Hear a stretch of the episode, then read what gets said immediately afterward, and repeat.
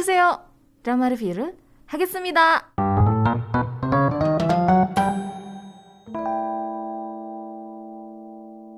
Oke, sekarang saatnya untuk aku bahas drama Our Blues. Sebenarnya memang udah tamat ya dari beberapa minggu yang lalu atau minggu lalu kayak berasa udah lama sih cuman begitu denger soundtracknya tadi gitu kayak langsung kebayang lagi adegan-adegan yang ada di drama ini terus kayak berasa lagi feel feel nonton dramanya gitu. Dan ya nonton Our Blues ini salah satu drama yang bikin aku susah untuk move on ke drama berikutnya. Mungkin pendengar juga pernah mengalami ya ketika beres nonton drama selesai nih nonton dramanya.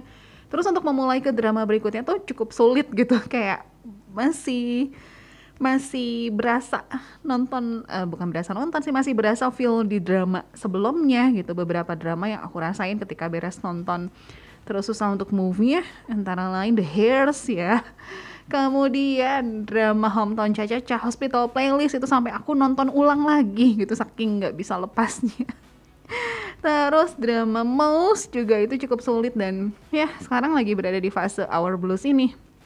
Susah banget buat move ke drama berikutnya. Makanya kalau pendengar perhatikan di minggu lalu ya kalau nggak salah hari Jumat gitu kayak ah, udah deh movie dulu deh gitu karena cukup sulit untuk mulai nonton drama ya ada fase-fase seperti itu ya. Oke, okay, Our Blues Didirect oleh Kim Gyu Tae, writernya No Hee Kyung, networknya itu di TVN sebenarnya. Kalau misalnya pendengar pengen nonton tersedia di Netflix. Episodenya ada 20, rilis date di tanggal 9 April sampai 12 Juni 2022.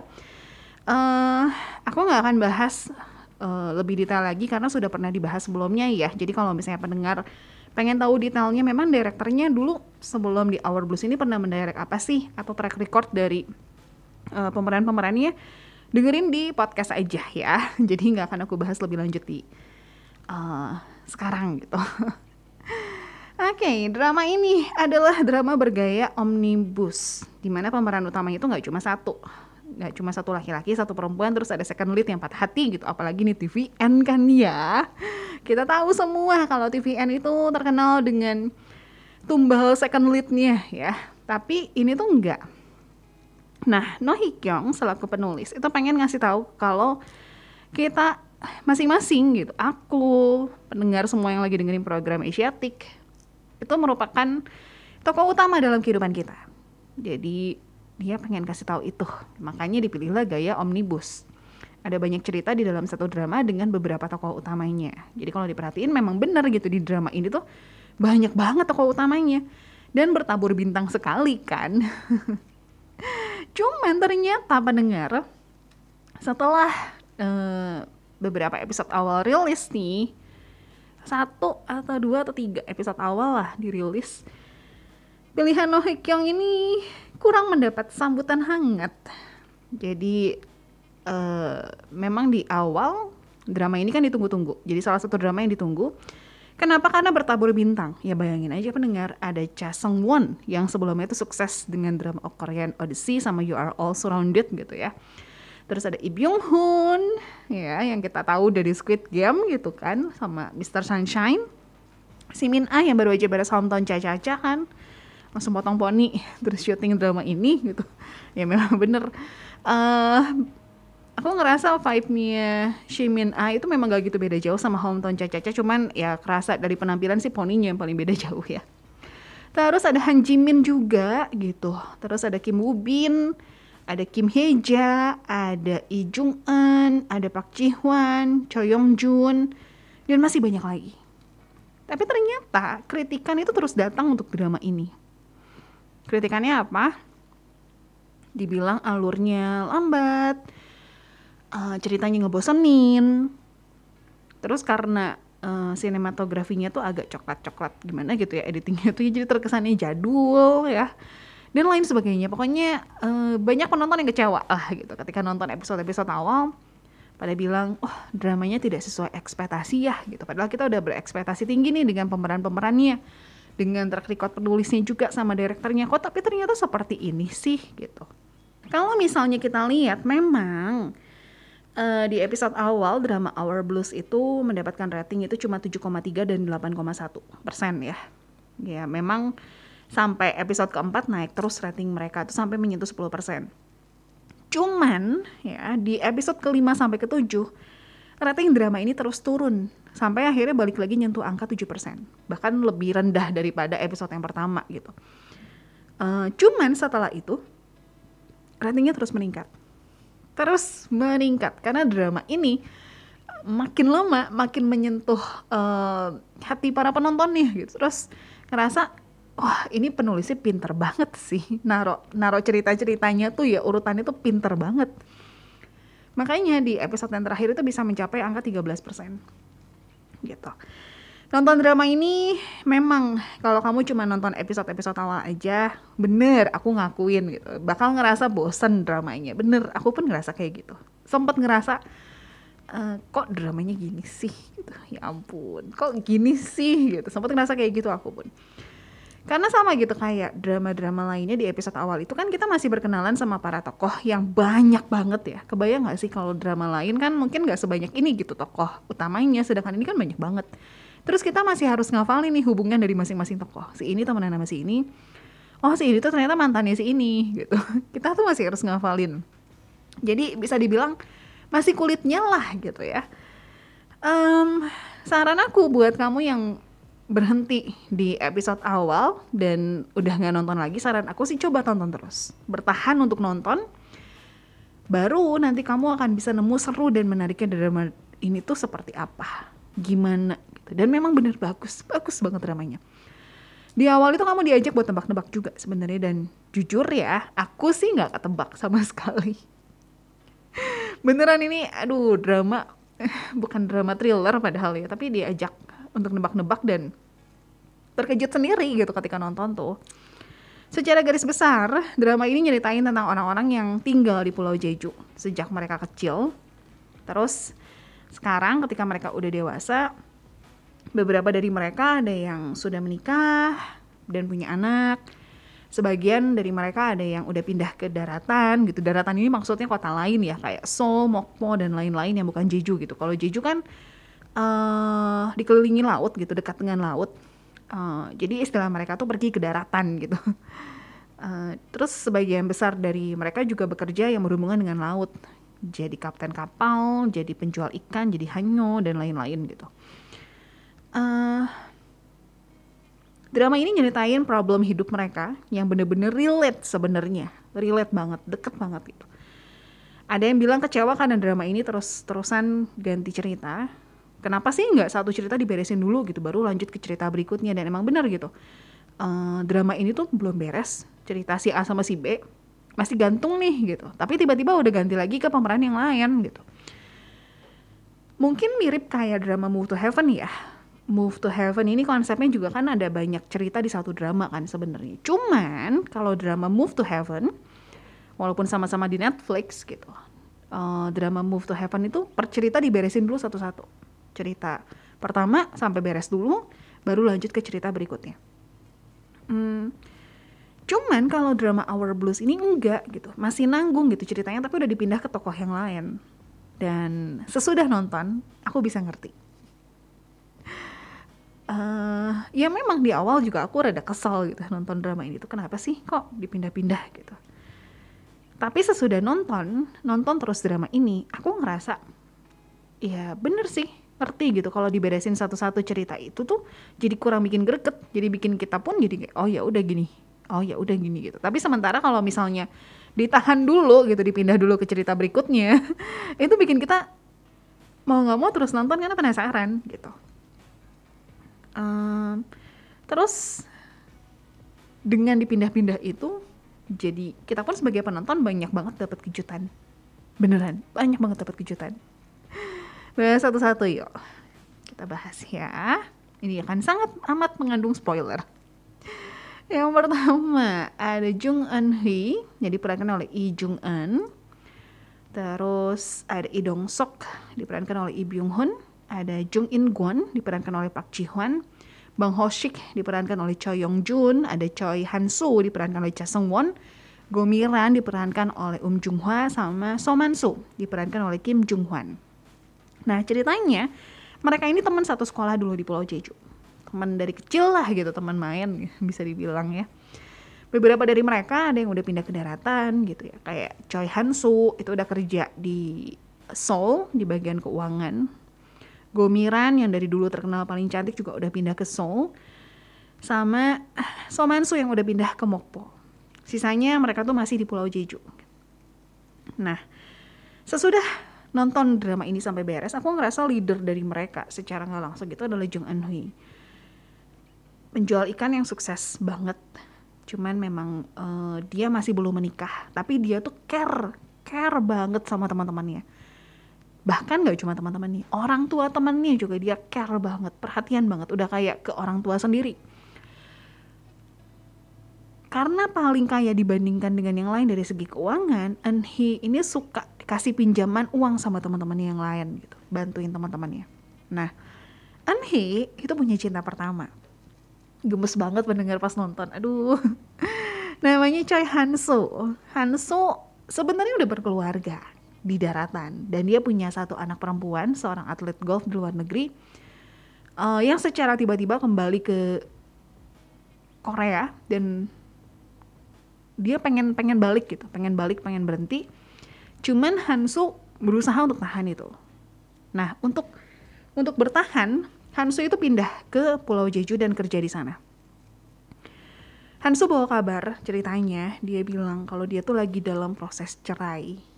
Kabar ini ya tentu bikin hati Enhi berbunga-bunga. Kenapa? Karena pada akhirnya ada kemungkinan dia cintanya bisa berlabuh gitu. Karena beneran cinta pertama udah dari zaman SMP atau SMA gitu. Jadi ketika bawa kabar itu kan nanti setidaknya hatinya berbunga lah sedikit. Cuman sayangnya bukan kebahagiaan tapi sakit hati yang ternyata dibawa oleh Hansu. Dan pas scene ini ya kelihat banget walaupun teman-teman yang lain kayak yang rese nyebelin tapi sebenarnya mereka tuh care banget sama Anhi. Dan kisah mereka itu lebih ngegambarin tentang pengorbanan seorang ayah dan kepala keluarga yang pengen kasih yang terbaik buat anaknya. Tapi di sini juga lebih ditekenin gitu kalau yang terbaik menurut si ayah ternyata bukan yang terbaik untuk anaknya. Dan sejujurnya waktu lagi nyeritain Enhi sama Hansu kurang gitu gimana sih aku ngerasainnya ya. ya kayak kisah cinta pertama yang belum selesai itu aja gitu. Bagus tapi nggak sampai yang bikin tersentuh gimana. Dan begitu beres kisah Hansu sama Enhi baru aku ngerasa kayak kok dramanya gini ya gitu. Tapi ya udah deh lanjutin nonton ini kan diceritain di episode awal ya. Mungkin karena inilah jadi para penonton itu ngerasa di drama ini agak ngebosenin. Dan by the way, memang penulis dan direkturnya tuh pintar banget ya. Mainin perasaan penonton itu pintar banget karena cerita di drama ini tuh diatur dari yang nyolek hatinya sedikit sampai yang bikin kamu tuh ketika nonton bisa sampai nangis segukan gitu. Beneran. Cuman memang di part ini aku ngerasa memang agak sedikit ngebosenin, jujur. Memang bener part ini tuh kayak oh ya udah cuman ya bagus tapi ya biasa aja nggak yang gimana-gimana banget gitu. Terus aku juga notice uh, wait mana ya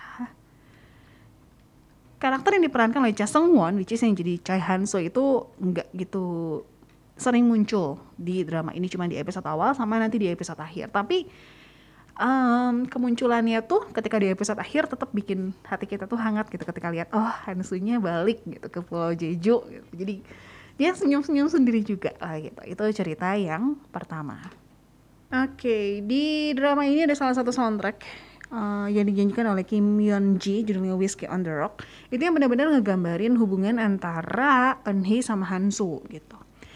Ya, Eunhee memang nggak secantik teman-teman yang lain gitu. Kayak salah satu sahabat dekatnya yaitu Gomiran yang dikenal sebagai diva.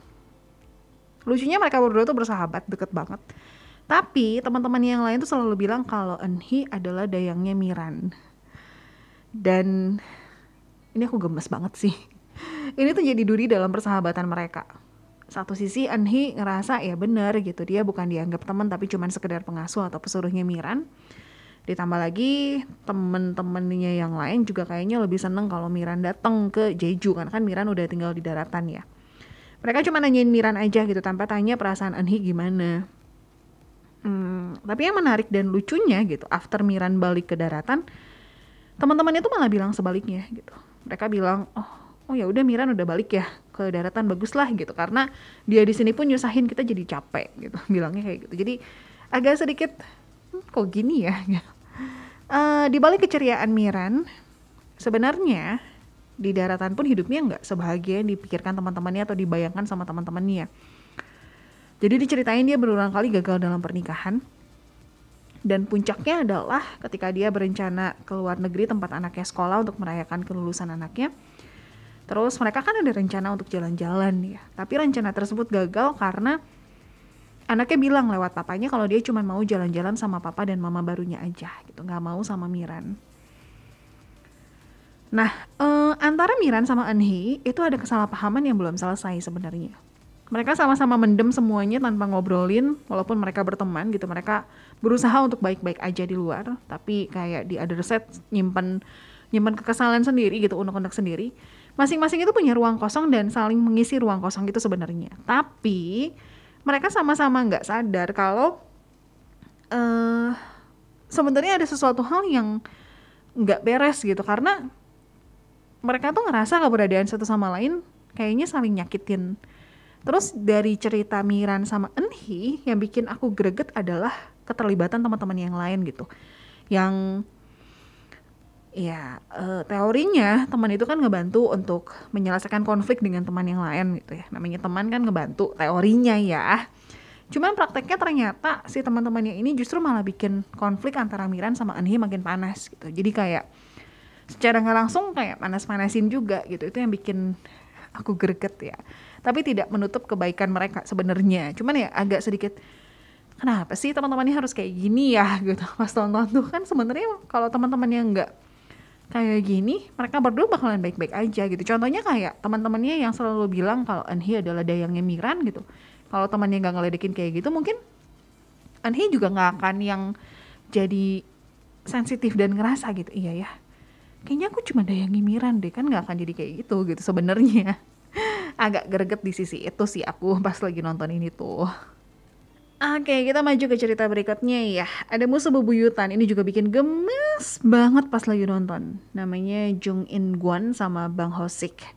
Dulu tuh mereka akrab banget sebenarnya, akrab banget. Hyung Dong Seng lah gitu bisa dibilang. Tapi nggak tahu kenapa mereka tuh berubah jadi kucing dan anjing. Kalau ketemu pasti berantem dan berantemnya tuh beneran berantem gitu, bisa lempar-lempar barang. Aduh, ampun lah pokoknya. Masing-masing dari mereka itu punya satu anak yang pintar banget. Anaknya Jung In Guan cowok namanya Jung Hyun Jung Hyun. Sementara Bang Hoshik itu cewek namanya Bang Yongju. Walaupun anak-anaknya keliat kayak cuek satu sama lain gitu kayak nggak pernah nyapa. Ternyata sebenarnya mereka tuh pacaran. Cuman memang uh, diam-diam gitu pacarannya tuh nggak open public. Long story short, ya terjadi masalah antara kedua keluarga ini uh, yang bikin semuanya nggak cuman papa-papahnya aja tapi semua warga itu panik. Semua warga. Scene dari kisah mereka yang paling berkesan buat aku adalah waktu akhirnya kedua bapak ini ya, ngobrol, duduk ngobrol akhirnya gitu. Selama ini kan kalau mereka ketemu pasti berantem gitu, pasti ya saling saling ngata-ngatain lah sempat ada tonjok-tonjokan juga gitu. Tapi di scene ini tuh mereka berdua lagi sama-sama capek secara fisik dan mental. Akhirnya mereka duduk ngobrol. Uh, ada omongan yang menarik dan menyentuh gitu. Jadi bang Hoshik bilang di kehidupan sekarang kita berdua hidup tanpa peduli sama om omongan orang lain. Tapi jangan sampai orang-orang menghujat anak-anak kita Bang Hoshik bilang gitu. Nah denger itu Jung In Guan emosi. Dia tuh memang emosian banget sih orangnya. Terus bilang, orang-orang gak kasih makan dan ngurus anak kita. Kita berdua sama-sama seorang papa yang ngurus anaknya gitu. Siapa yang berani mengecam anak-anak kita? Sini saya pukulin gitu. Dia emosian banget sih memang. Nah terus ya ini yang serunya. Bang Hoshik mulai sebutin satu-satu sambil nangis. Bapak ini, dia sambil nangis sambil netesin air mata. Ibu ini, para henyo dia sebutin satu-satu sampai terus nangisnya pun uh, dari yang netes biasa sampai jadi makin keras gitu. Sampai akhirnya udah nggak bisa ngomong lagi cuman bisa nangis. Dia nangis gitu. Nah terus Jung In Gon yang masih emosi dia tanya lagi siapa lagi bilang? Gitu. Dia masih emosi. Nah ini momen terbaik buat aku. Bang Hoshik bilang gini kamu kamu bilang kalau anak saya nggak bisa ngejaga badannya. Wah itu pas denger itu ya Jung In Gwon kaget banget diem terus dia nangis terus dia langsung berlutut dan minta maaf. Oh itu momen terbaik. Akhirnya gitu setelah sekian lama dari awal aku nonton drama ini mereka berdua kalau ketemu pasti berantem harus dipisahin sama warga. Di momen itu mereka saling maaf-maafan. Itu keren banget. Dari cerita ini ada beberapa pelajaran yang bisa diambil ya dari kisah uh, kedua sahabat ini gitu misalnya kalau kamu ngelakuin kesalahan harus berani untuk tanggung jawab. Kelihat banget dari sosok Jung Hyun, uh, dia tahu dia salah dan sebenarnya bisa bisa aja gitu. Dia mangkir nggak mau nggak mau bertanggung jawab atas kesalahan yang sudah dia lakukan, tapi dia memilih untuk tetap bertanggung jawab, ya uh, ninggalin semua kenyamanan dia, dia kerja keras, bahkan harus berantem sama papahnya juga. Gak apa-apa dia mau tanggung jawab atas hal yang udah dia lakuin itu dan itu keren banget sungguh beda banget gitu sama dia di hospital playlist ya karena memang dari segi karakter juga pasti beda kan Oke, okay, berikutnya adalah kisah Iyong Ok, seorang henyo yang dicurigai menyembunyikan sesuatu di daratan. Yong Ok ini terlibat konflik dengan para henyo senior karena dianggap terlalu serakah mencari tangkapan. Jadi ada aturannya gitu loh, sekali nafas gitu mereka nyelam, cuman boleh tangkap satu tangkapan. Udah gitu harus ke atas lagi untuk ambil nafas. Nah, Yong Ok itu bandel gitu udah dikasih tahu tapi dia tetap gitu nahan nafas dia untuk ngambil dua tangkapan baru naik ke atas dan itu tuh sebenarnya bahaya banget dari segi keselamatan itulah yang bikin para henyo senior tuh kesel gitu kan. Kita sebagai henyo harusnya bareng-bareng dan gak mau gitu sampai terjadi sesuatu hal yang buruk. Tapi kenapa nih henyo baru gitu tapi udah berulah gitu. Terus uh, Yong Ok juga dianggap terlalu gatal sama cowok-cowok di Jeju. Nah ini sih cerita yang paling plot twist dan bikin shock ya kalau buat aku. Karena aku pribadi pun pas nonton awalnya ngerasa iya nih kayaknya Iyong oh nyembunyiin sesuatu nih kayak apa mantannya di daratan yang masih uh, kejar-kejar dia atau jangan-jangan mantan suami gitu. Pikirnya seperti itu. Iyong Ok sebenarnya menyembunyikan masalah di balik tawanya. Dia sebenarnya yatim piatu. Orang tuanya meninggal karena kecelakaan waktu dia umur 12 tahun. Dan momen ketika dia akhirnya keluarin gitu cerita sebenarnya dia tapi baru sampai ya orang tua saya tuh sudah meninggal sejak usia 12 tahun gitu. Itu momen yang salah satu momen yang berkesan lah di Our Blues gitu. Terus ketika ditanya terus kenapa kamu nggak ngomong? Kenapa kamu nggak cerita? Terus yang oke bilang karena orang nggak pernah tanya. Orang cuma langsung uh, ngejudge tapi mereka nggak pernah tanya sebenarnya tuh apa gitu. Karena nggak ditanya dia nggak jelasin. Uh, sejak umur 12 tahun itu ketika dia jadi yatim piatu, sejak saat itu dia menjadi wali untuk kembarannya. Nah ini dia yang plot twist tuh ini. Kembarannya itu menderita Down syndrome. Dia harus kerja keras untuk membiayai kehidupan mereka berdua karena sesudah orang tuanya meninggal mereka tinggal sama uh, keluarga mereka entah paman atau bibinya gitu. Tapi penerimaannya kurang. Jadi karena kembarannya itu berkebutuhan khusus jadi agak suka diomelin gitu pokoknya bikin rumah jadi nggak nyaman lah gitu nah akhirnya Iyong Ok memutuskan untuk kerja keluar kota supaya dia bisa dapat uang lebih untuk bisa biayain kehidupan mereka berdua gitu. Ketika sudah dewasa udah deh saya pindah aja gitu. Dia bilang untuk cari uang tapi sebenarnya ada reason lain. Dia tuh pengen berada jauh dari kembarannya. Sebenarnya seperti itu. Um, long story short, ini plot banget. Iyong Hee, kembarannya Iyong Ok, datang ke Jeju. Nah, kedatangannya inilah yang bisa dibilang jadi turning point untuk hubungan keduanya. Yong Ok yang selama ini selalu gagal menjalani hubungan dengan laki-laki, kayaknya gara-gara mereka nggak mau nerima kembarannya Yong Ok yang Down syndrome. Jadi uh, Yong Ok itu nggak percaya dan dia selalu takut untuk jujur dengan kondisi kembarannya gitu. Dia dia nggak mau ngomong karena takut uh, hubungannya berakhir dan dia jadi sakit hati. Han Jimin juara banget sih actingnya ya ampun. Asli juara banget. Mulai dari gimana dia akhirnya bisa terbuka dengan para Henyo tentang keluarganya ya. Uh, dia bisa ngomong gitu yang tadi aku bilang. Terus gimana akhirnya dia bisa berdamai dengan dirinya sendiri sama kembarannya juga. Aduh ini asli juara banget sih actingnya aku pun scene di mana Han Jimin terbuka gitu ya. Terus ngelihat Han Jiminnya nangis ikutan ikutan tercabik-cabik gitu hati hati itu kayak aduh Jimin gitu loh.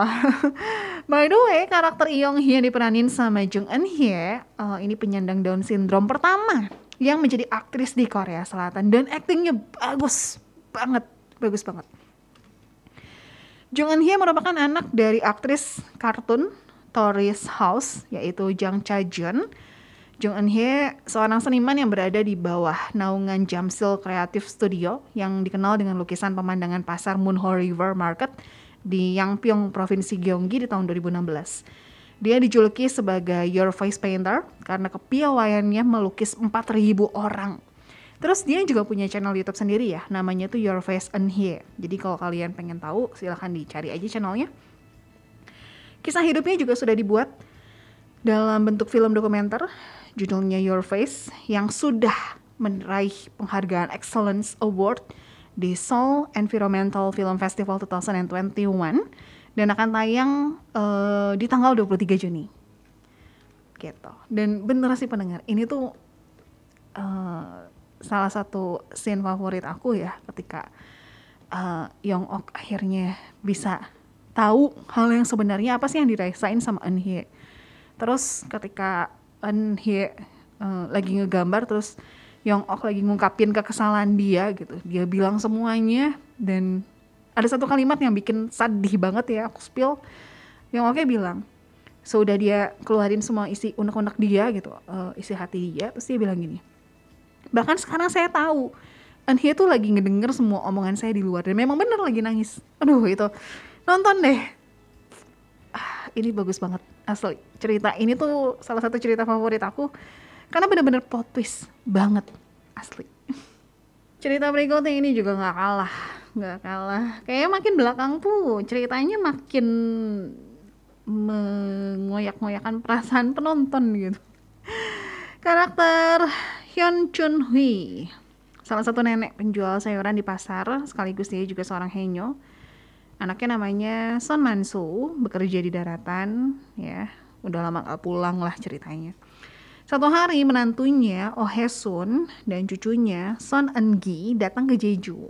Nah si menantunya tuh bilang kalau suaminya lagi kerja di hutan menebang kayu dan dia ada kerjaan tambahan gitu. Biar mereka bisa cepat beli kapal dan pindah ke Jeju. Jadi dia mau minta tolong uh, supaya tolong dijagain cucunya gitu selama dua minggu. Nitip Engi dua minggu di Jeju ya intinya gitu. Karena mereka jarang ketemu eh ya pasti ada konflik kan ya. Ini lucu banget sih. Mulai dari si nenek yang jahil banget suka jahilin cucunya sampai nangis. Beneran sampai nangis loh ini cucunya tuh. Terus kebiasaan si cucu yang beda dengan kebiasaan di Jeju sarapan gitu kan. Sarapannya biasa sereal ini dikasihnya yang lain nasi dengan lauk yang si cucu nggak suka terus neneknya bakarin ikan terus ada gosong-gosongnya si cucunya bilang kata mama nggak boleh makan yang gosong-gosongnya gitu tidak baik untuk kesehatan gitu. Sampai si neneknya kesel. Ah gitu. Ini lucu banget lihat uh, chemistry cucu sama nenek ini. Nah uh, awalnya Chunhui nggak mikir apa-apa.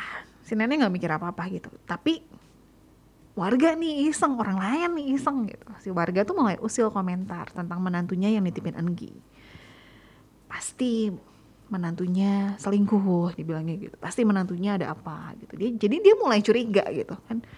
Dengan usilan keusilan orang akhirnya dia berpikir iya ya jangan-jangan iya ya nah setelah 13 hari di Jeju akhirnya kebongkar lah alasan sebenarnya kenapa Enggi datang ke Pulau Jeju. Jadi ayahnya tuh kecelakaan dan kondisinya cukup parah. Sampai dirawat di ICU lah udah parah banget gitu. Momen paling sedih dari cerita ini adalah ketika akhirnya si nenek mutusin untuk pergi ke Mokpo. Dia cari tahu keberadaan anaknya. Dia cari tahu menantunya. Bener gak sih yang dibilang sama warga di Jeju? Bener nggak gitu dia datang ke Mokpo. Dan akhirnya dia tahu kondisinya sebenarnya. Karena kondisinya udah parah banget. Ini ini sedih banget pendengar uh, dia bilang sama menantunya gitu beres beres jenguk di ruang ICU itu dia lapin tangan anaknya dia pijit-pijit sebentar terus dia mau balik ke Jeju dia bilang sama menantunya Lakukan apa yang dokter bilang, jangan apa yang kamu mau. Kalau dokter suruh kamu lepasin suami kamu, lepasin aja. Gak perlu mikirin Enggi, biar Enggi saya yang jaga. Kamu jalani kehidupan kamu aja. Intinya seperti itu. Wah. Ya, terus si nenek ini pergi naik taksi ke uh, tempat kapal gitu supaya dia bisa nyebrang ke pelabuhan ya, supaya dia bisa nyebrang ke Pulau Jeju. Awalnya dia kayak yang kuat, dia beneran strong gitu paling cuman bengong nggak sampai nangis gimana tapi begitu dia sampai di Jeju dia nangis sejadi-jadinya itu beneran nangisnya nangis banget dia kayak ngerasa orang tua mana sih yang yang nyuruh anaknya buat meninggal? gitu. Sejahat apa sih orang tua sampai segitunya gitu. Dia nyesel tapi gimana gitu. Wah itu nangisnya bener-bener sejadi-jadinya. Dia ngerasa bersalah banget. By the way pendengar karakter Enggi di sini itu jago banget nangisnya ya ampun. Jago banget. Kayak aduh air matanya tuh beneran gampang banget netes kayaknya. Diperanin sama Kisoyo uh, dan dia juga pernah main di drama Hospital Playlist yang kedua terus ada di Love Victory Marriage and Divorce Oh My Baby My Dangerous Wife Catch the Ghost sama Witch Love.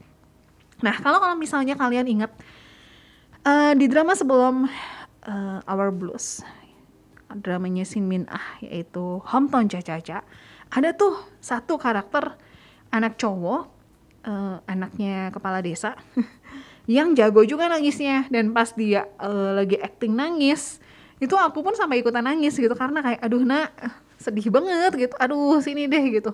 Kayak sedih banget bener-bener terenyuh gitu hatinya. Namanya Ki Eun Yoo oke. Okay. nah setelah diselidiki ternyata Ki Soyo sebenarnya adiknya Ki, Ki Eun makanya mukanya tuh agak mirip dan skill nangisnya tuh sama gitu asli beneran itu aduh ya ampun terus dari cerita ini scene favorit aku adalah waktu Engi bersikeras pengen lihat 100 bulan jadi dia diceritain sama papahnya di Jeju tuh ada 100 bulan katanya kalau kamu berdoa sambil lihat 100 bulan permintaannya bakal dikabulin. Nah, Engi itu bersikeras pengen lihat 100 bulan sambil ngedoain papanya supaya bisa cepet sembuh. Tapi ya kan bulan cuma satu ya gitu. Jadi ternyata yang dimaksud dengan 100 bulan itu adalah lampu-lampu kapal yang lagi berlayar di laut. Kalau dilihat dari atas bukit kelihat kayak 100 bulan gitu ceritanya. Nah ini yang seru pendengar, ini yang bagus.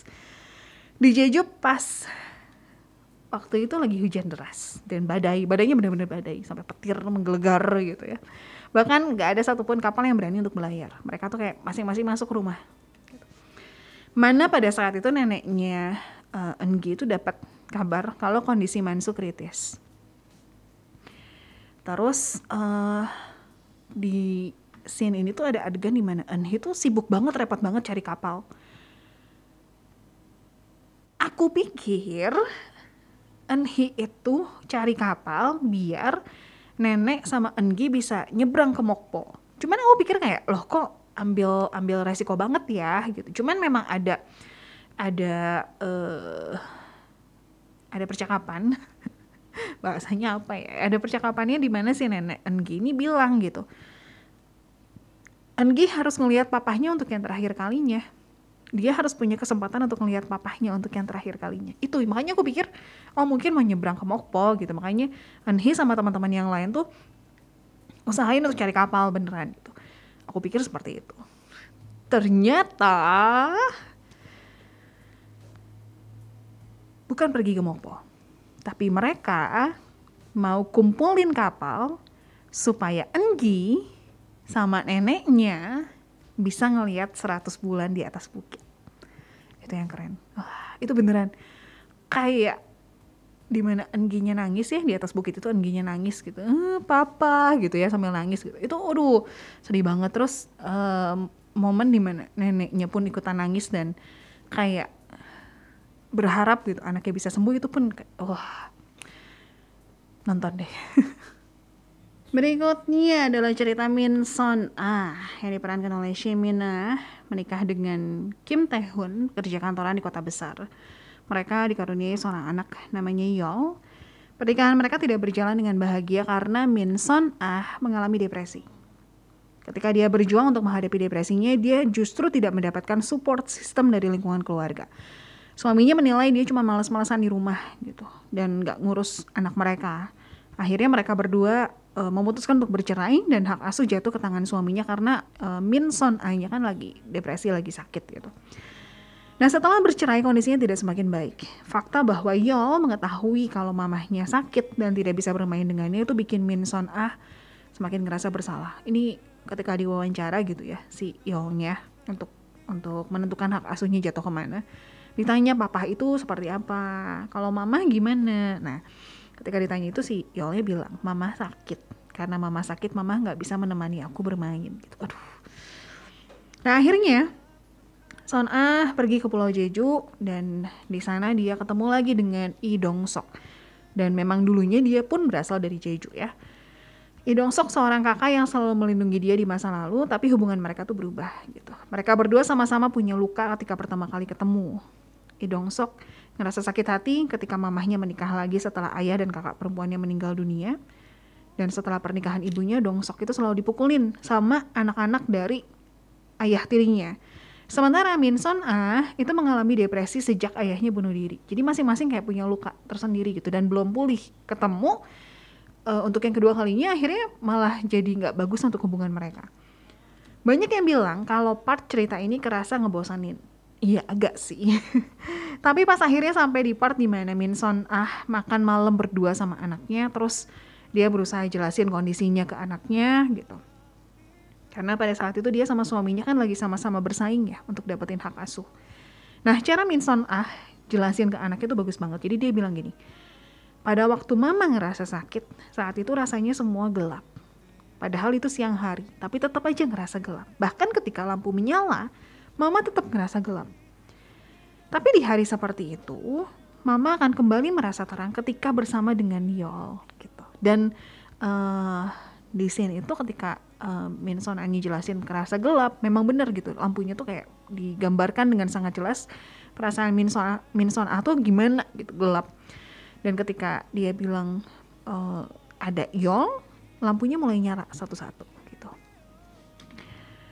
gitu ya trauma ya ini tuh di part ini lebih ngomongin soal trauma trauma masa lalu yang belum sembuh akan berpengaruh di masa mendatang Makanya kenapa trauma itu harus disembuhin ya. Sementara untuk Idong Sok, walaupun dia sama mamanya sama-sama tinggal di Jeju gitu di cerita ini, tapi mereka tuh nggak pernah saling sapa. Perang dingin. Bahkan kalau ibunya datang ke jualannya Idong Sok, dia tuh bakalan marah lempar-lempar barang atau apalah. Pokoknya temperamen banget orangnya, marah-marah gitu. Nah, ini cerita puncaknya dari drama Our Blues. Dan uh, ketika menjelang akhir dari drama ini gitu memang banyak banget di media sosial yang bilang wah ini bakalan puncaknya nih bakalan seperti apa ya penasaran gitu karena kalau cerita antara ibu dan anak ini ditaruh di belakang dan begitu dirilis uh, posternya pun wah ini pasti bisa dibilang pamungkasnya gitu ya um, ternyata Kang Dong Ok atau mamanya Lee Dong Sok sakit parah tapi dia nggak mau dirawat atau ngasih tahu anaknya dia nggak mau bilang tapi dia justru malah mulai siapin kematian dia. Mulai dari buang-buangin barang di rumahnya, dia udah beres-beresin gitu sampai akhirnya um, Enhi tahu kalau Kang Okdong itu sakit parah. Enhi sama teman-temannya berusaha untuk ngabulin permintaan terakhir, yaitu pergi ke Mokpo untuk upacara kematian suaminya, tapi dia tuh pengen perginya sama anaknya, Idong Sok. Long story short, seudah dibujuk ya se se gimana banget lah pokoknya. Dibujuk dibujuknya sampai ngadain rapat. Mereka kumpul minum soju siang-siang untuk ngebujuk. Akhirnya eh, setujulah Idong Sok untuk antar mamahnya. Uh, dan di perjalanan inilah mereka berdua sama-sama terbuka. Sejujurnya aku greget banget sih karena kan selama ini Idong Sok itu bingung gitu ya kenapa mamahnya tuh kok diem aja waktu lihat dia dipukulin sama saudara-saudara tirinya? Kenapa mamanya nggak bisa senyum atau menatap hangat anaknya apa yang salah sama dia gitu? Padahal ketika papa dan kakak perempuannya meninggal Idong Sok tuh bilang Yumah gitu. Bahasanya Grace ya Yumah kita hidup berdua aja. Aku bakal usaha aku bakal kerja keras. Kita hidup berdua aja mama nggak usah nikah lagi gitu. Kurang lebih seperti itu. Tapi mamah itu tetap memilih untuk menikah. Dan setiap ditanya mamanya juga nggak ngejawab gitu. Kenapa sih mah? gitu. Kenapa? gitu. Dia nggak pernah ngejawab. Dan akhirnya kebukalah semuanya di perjalanan ini. Si anak gitu dengan kesel bilang oke okay, aku bakal kabulin semua permintaan mama tapi lihat ya seudah dikabulin lihat aja gitu dia emosional banget. Itu saking keselnya gitu. Kesel tapi by the end tetap dikabulin satu-satu permintaan mamahnya. Karena tahu gitu kalau kebersamaan mereka nggak akan lama lagi. Aduh ini satu sisi kita sebagai penonton nih ya kita juga tahu gitu. Oh, ya bentar lagi mamahnya akan meninggal dunia karena memang sakitnya udah parah banget. Bahkan ada uh, dalam perjalanan itu mereka harus mampir ke rumah sakit dan dokter tuh bilang kamu nggak bisa bawa mama kamu keluar karena mama kamu tuh sakit parah harus dirawat tapi mamahnya uh, pengen lihat lihat sesuatu lah gitu, nonton aja ya pengen lihat sesuatu dan dia minta sama anaknya enggak saya nggak mau dirawat yuk kita pergi aja untuk lihat gitu. Dan wah kita pun jadi yang aduh ini baru bentar loh gitu. Baru bentar mereka saling terbuka mereka bisa ya bisa dibilang uh, maaf-maafan gitu ya. Tapi kita tahu nggak akan lama lagi akan berakhir gitu momen ini tuh gitu. Itu yang bikin perasaan campur aduk. Acting dari Kim Hye Ja sama Lee Byung Hun juara banget. Ini bener-bener uh, penutup yang ya cocok gitu yang yang luar biasa gitu kalau aku bilang. Um, walaupun memang ada beberapa kritikan yang bilang kalau Lee Byung Hun aktingnya gitu-gitu aja gitu tapi percaya sama aku di drama ini. Ketika akhirnya dia uh, shoot dirinya sendiri menggunakan kamera handphone kamu akan ikut merasakan uh, gimana usahanya seorang anak pengen ngebahagiain orang tuanya untuk yang terakhir kalinya. Itu kerasa banget. Dan momen terakhir ya ketika pagi-pagi buta itu gitu waktu mamahnya waktu malamnya si anak bilang pengen uh, pengen masakan mamahnya yang dulu jadi favorit dia dia pengen dimasakin mamahnya semangat banget untuk masak. Dan akhirnya dimasakin. Momen itu jadi momen yang oh my god kenapa harus sekarang gitu? Kenapa nggak dari dulu mereka rekonsiliasi atau untuk ngomong dari hati ke hati gitu ya? Ah, ikut dicampur aduk gitu ketika nonton scene ini. Tapi bener asli. Kenapa akhirnya ditaruh di belakang aku ngerti. Karena memang ini yang jadi puncaknya gitu. By the way pendengar uh, hebat banget sama yang bikin poster untuk drama ini karena detail banget ya. Dari poster yang terkesan di drama ini tuh hangat dan bahagia gitu. Kita ngelihat senyum-senyum dari para pemain tapi ternyata tidak. Karena um, kayak drama-drama sebelumnya kayak 39, 25, 21 ataupun Uncontrollably Fun kita melihat posteran-posternya tuh poster-poster bahagia tapi ternyata bikin kita menangis meraung-raung ketika nonton. Ah ya drama-drama itu ya kayak 39 itu kita dikasih lihat tiga sahabat yang berusia di uh, 39 tahun tersenyum mengisyaratkan mereka bahagia tapi ternyata drama ini justru bikin air mata nggak berhenti ngalir. Baru episode 2 aja udah dikasih tahu kalau ending dramanya bakal kayak gimana Uncontrollable Fun juga yang Kim Woo Bin gitu ya posternya kan menunjukin keromantisan kedua tokoh tapi ternyata di episode pertama aja kita udah dikasih tahu kalau karakter utama cowoknya sakit parah 2521 ini juga ngegambarin semangat anak muda tapi ternyata proses menjadi dewasa itu tidak sebahagia yang kita pikirkan. Justru malah menguras perasaan para tokoh dan penonton. Kita dibikin uh, ketar-ketir ya pas lagi nonton 2521 sampai TVN yang ngeluarin pemberitahuan secara resmi.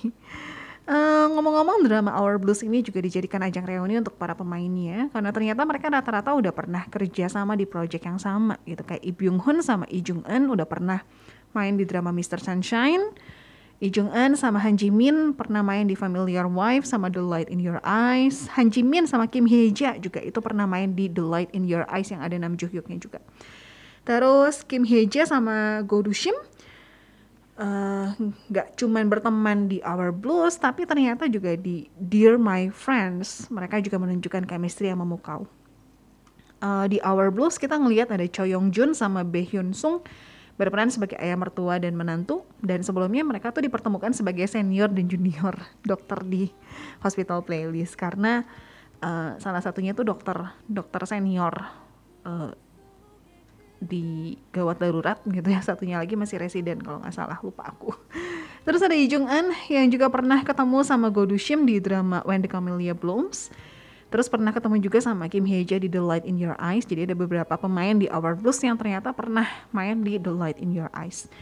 Ada Choi Yong Jun sama Yoon Byung Hee yang sebenarnya juga bukan pertama kali ketemu di Our Blues. Mereka sempat main juga di Vincenzo. Gitu. Terus um, kalau kamu nonton drama ini ya drama Our Blues ini di bagian akhir bener-bener part terakhir jangan di skip di episode yang ke-20 sesudah foto-foto ada klip foto-foto gitu beres foto-fotonya dimunculkan ada satu buah quotes yang bagus banget yang buat aku ini bener-bener ngegambarin dramanya dan cocok juga gitu dan bener-bener relate bunyinya kayak gini ada satu hal yang seharusnya tidak kita lupakan bahwa kita tidak dilahirkan di dunia untuk menderita atau menyerah. Kita dilahirkan untuk bahagia. Karena itu semuanya berbahagialah. Oke, itu dia pembahasan dari drama Our Blues ya. Buat kamu yang ragu-ragu untuk nonton, coba lanjutin dulu nonton. Maju dulu untuk nonton dan kamu bakal ngerasa, oh ini toh serunya. Karena beberapa orang yang uh, sempat aku tanyain nonton Our Blues nggak nonton tapi ngerasa bosan di awal nonton sampai beres deh nonton dulu gitu maksudnya maju aja episodenya karena memang di tengah-tengah uh, dari episode 3 mungkin ya aku lupa pokoknya pertengahan tuh memang agak ngebosenin tapi makin ke belakang kamu bakal ngerasa kalau drama ini makin seru dan ya beberapa orang itu yang bilang uh, agak bosan tapi setelah tamat beres mereka bilang oh dramanya bagus banget gitu. Jadi nggak cuma aku doang yang bilang. Tapi ada beberapa orang yang bilang dramanya bagus banget. Jadi silahkan ditonton kalau kamu butuh rekomendasi drama tentang slice of life yang nggak terlalu mikir yang nggak ada penjahatnya gitu ya. Nggak ada yang jahat-jahat gimana yang kejar-kejaran tembak-tembakan gitu. Nonton drama ini Our Blues ya